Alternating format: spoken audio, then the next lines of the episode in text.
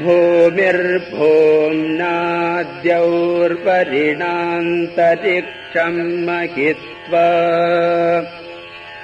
उपस्थेते देव्यदितेऽग्निमन्नादमन्ना ध्यायादधे। आयङ्गौ पृश्निरक्रमेदसनन् मातरम् पुनः पितरम् च प्रजन् शुभः त्रिगंशद्धामविराजति वाक्पतङ्गा यचिसृजे प्रत्यस्य वहद्युभिः अस्य प्राणादपानत्यन्तश्चरति रोचन व्यख्यन्महिषः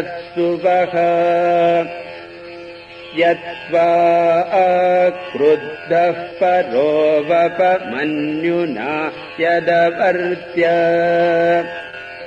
सुकल्पमग्ने तत्तव स्व दीपयामति यत्ते मन्युपरोक्तस्य पृथिवीमनुदध्वसे।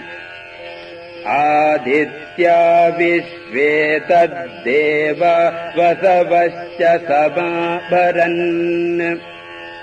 मनो ज्योतिर्जुषतामाज्यम् विच्छिन्नै यज्ञगम् समिमम् दधातु बृहस्पतिः सनुतामिमम् नो विश्वे देव इह मादयन्ताम् ॐ शान्तिश्चान्तिश्चान्तिः